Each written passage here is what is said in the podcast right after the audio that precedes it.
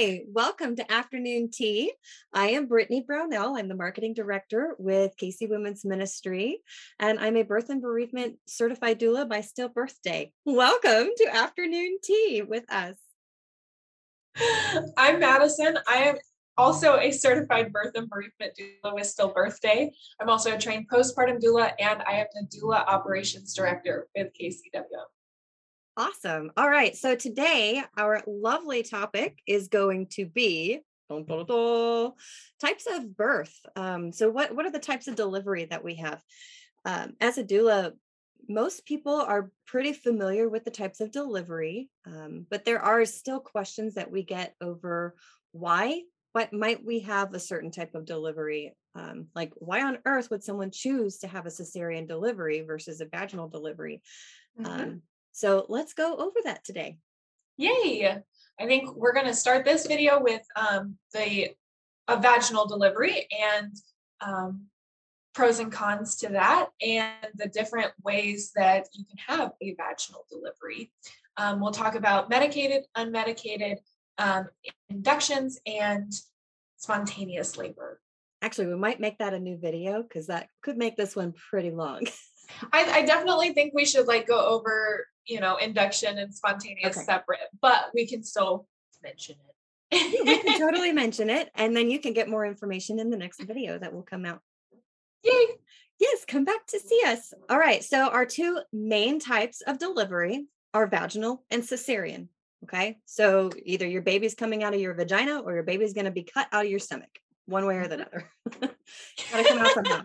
And those are the two options that we have in our society. So, yeah. What are the benefits of having a vaginal birth, Madison? There, there are a lot. Mm-hmm. Um, the body is designed to deliver babies vaginally. And so, because of that, there are a lot of benefits for both the mother, the birthing parent, and the baby. Mm-hmm. Um, the act of going through the canal for baby has a lot of health benefits. Um, they are exposed to a certain microbiome as they go through the birth canal. Um, the pressure that they're under can help clear out their lungs of uh, the amniotic fluid, um, which helps them adjust to breathing with their lungs for the first time a lot better. Um, the birthing parent, the mother, um, as baby is going through the canal, there's a bunch of hormone um, domino effects. Can't remember the exact term of, huh? The hormone dump? Yes, the hormone dump of what's happening as soon as baby is born and the placenta detaches that helps kickstart your body into recovery, mm-hmm. um, shrinking the uterus, bringing in milk supply.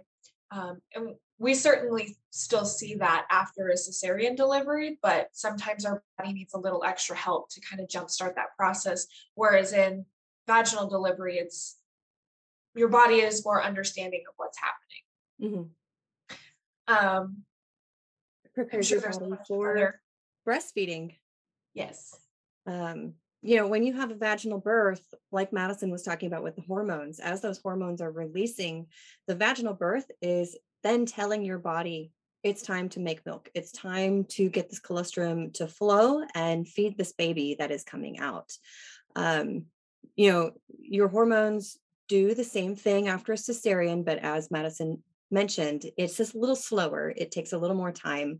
It's interrupted both by the numbing drugs, the pain relieving drugs, and it's numb, you know, and it's reduced a little bit just because your body didn't have the chance to actually get those hormones out and going through the system in the normal way. Um, so it can take a little bit as your body just catches up that says, oh, there's not a baby in there anymore. I need to change these hormones around and get those breastfeeding hormones going and really get them flowing. And that goes same thing for reducing the size of the uterus and retoning that uterus because it was very stretched out for a long time. Yeah. and those hormones help with making the uterus back into its um, pre pregnancy size or as close as it can get to pre pregnancy size. Um, through a cesarean, your uterus is having to heal from that cut as well as trying to reduce the size of the uterus. So it just takes it a little longer to get things going. Yes. Um, yes. Yeah. Um, yeah. And also with um, cesareans, if you're one thing to to keep in mind is that that hormone dump is going to be is going to look different whether if you had a cesarean with no contractions and no labor before versus having gone through a little bit of labor or maybe a lot of labor before having the cesarean. Um, because your body preparing to deliver baby and then going through a cesarean is going to be a lot different than your baby your body not ready to deliver and then going through a cesarean. Um, that those that feedback loop that negative feedback or the positive feedback loop um, that your body goes through while you're in labor um, even if it's interrupted it's still going to be doing a lot of um, helping your body get to that recovery hormone dump versus if you're not going through that feedback loop that's when it takes even more extra help uh, mm-hmm. to get to that recovery period and some extra time for your body to realize that baby's been born. Right. And the overall healing from a vaginal birth is actually quite quite quick. Mm-hmm. Um, you still have the healing to do internally that people don't see. I mean, you you literally cannot see what the body is healing on the inside after that placenta detaches. You right. have a placenta size wound um, bigger than your hand that's on the inside of your uterus where your placenta was attached to help feed the baby. When it detaches, then you have that whole space that no longer has that smooth, I think it's epithelial cells lining it anymore. So you then have to rebuild those. You know, it's it's a wound on the inside of your body, which is partly why you're bleeding, you know. um, yes yeah so it has to heal that but again with a cesarean not only is it healing that internal wound but it's healing that those wounds all through the layers of tissue fascia muscle and then the layer through your uterus from yes. the, the cesarean incision um, so it, it does take a while for that to heal um, mm-hmm. you know you heal from a from a vaginal birth within four to six weeks and from a cesarean within six to eight weeks so you do have a longer healing time, longer healing process. Um, most women find that they feel pretty good after a vaginal birth within a day or two. They're ready to get moving again. Um, I don't recommend like doing a full blown exercise regimen, but you know. yeah. Yeah. I didn't well, do anything. and healing from a vaginal delivery also depends on um, how long your labor was, how long you were pushing, um, if you had any tears or if you had an episiotomy, um, if you had any assistance actually delivering baby. So, you know, if a vacuum or forceps were used, um, that can affect your recovery time. Um, but like Brittany said, a lot of times that internal healing is internal and you may feel completely recovered before your uterus actually is.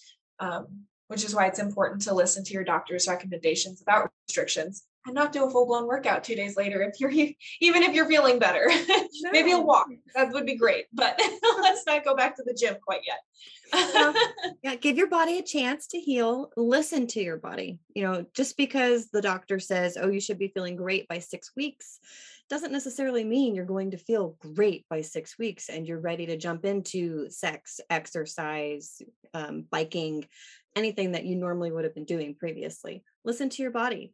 Listen to your body. If it says, Hey, I'm tired, I need to sleep, take a nap. Go take a nap.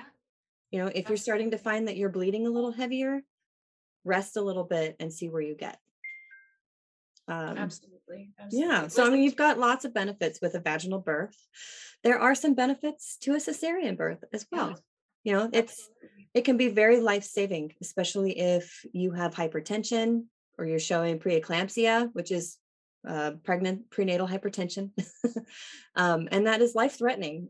Um, and there are many other things that can be life threatening.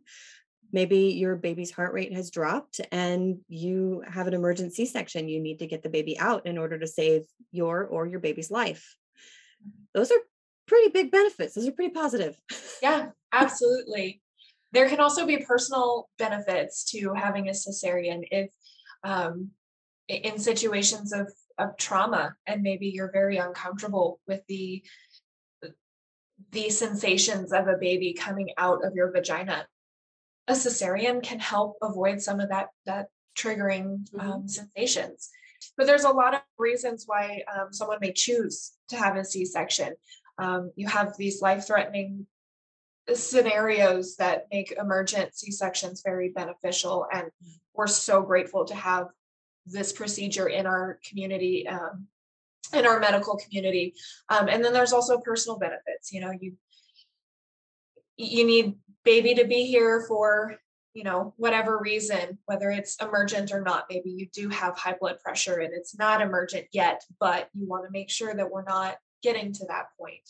Um, maybe you've had a past cesarean and you just feel more comfortable delivering via c-section again um, that would be a good benefit as well um, anything that makes you feel comfortable doing a cesarean rather than a vaginal delivery is a benefit.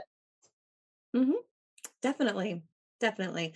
Just keep in mind, you know, what is more not necessarily beneficial to you, but what's more important to you. You know, what what makes you know vaginal or a cesarean more important to you and weigh those odds. You know, if you're totally against a cesarean, go vaginal. You have many options with a vaginal birth. If you're so totally against a vaginal birth, go cesarean. Make sure you have a proper doctor, you know, a, a I say proper. Make sure you have the correct type of doctor to do yes. a cesarean birth. You know, a midwife can't do a cesarean birth. You have to have an OBGYN.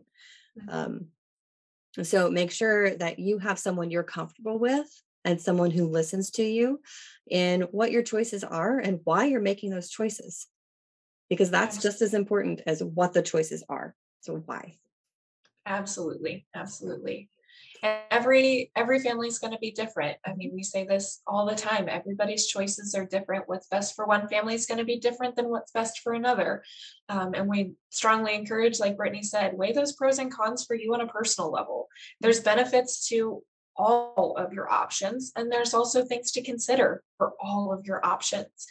Um, and we as doulas support your decision no matter what, whether you plan to do a cesarean or plan to do a vaginal and whatever path that takes from there, fully mm-hmm. support it. That's right. This is your choice. The point is to be informed and make an informed decision that's best for your family. So, yeah. that's what we're here to help you with.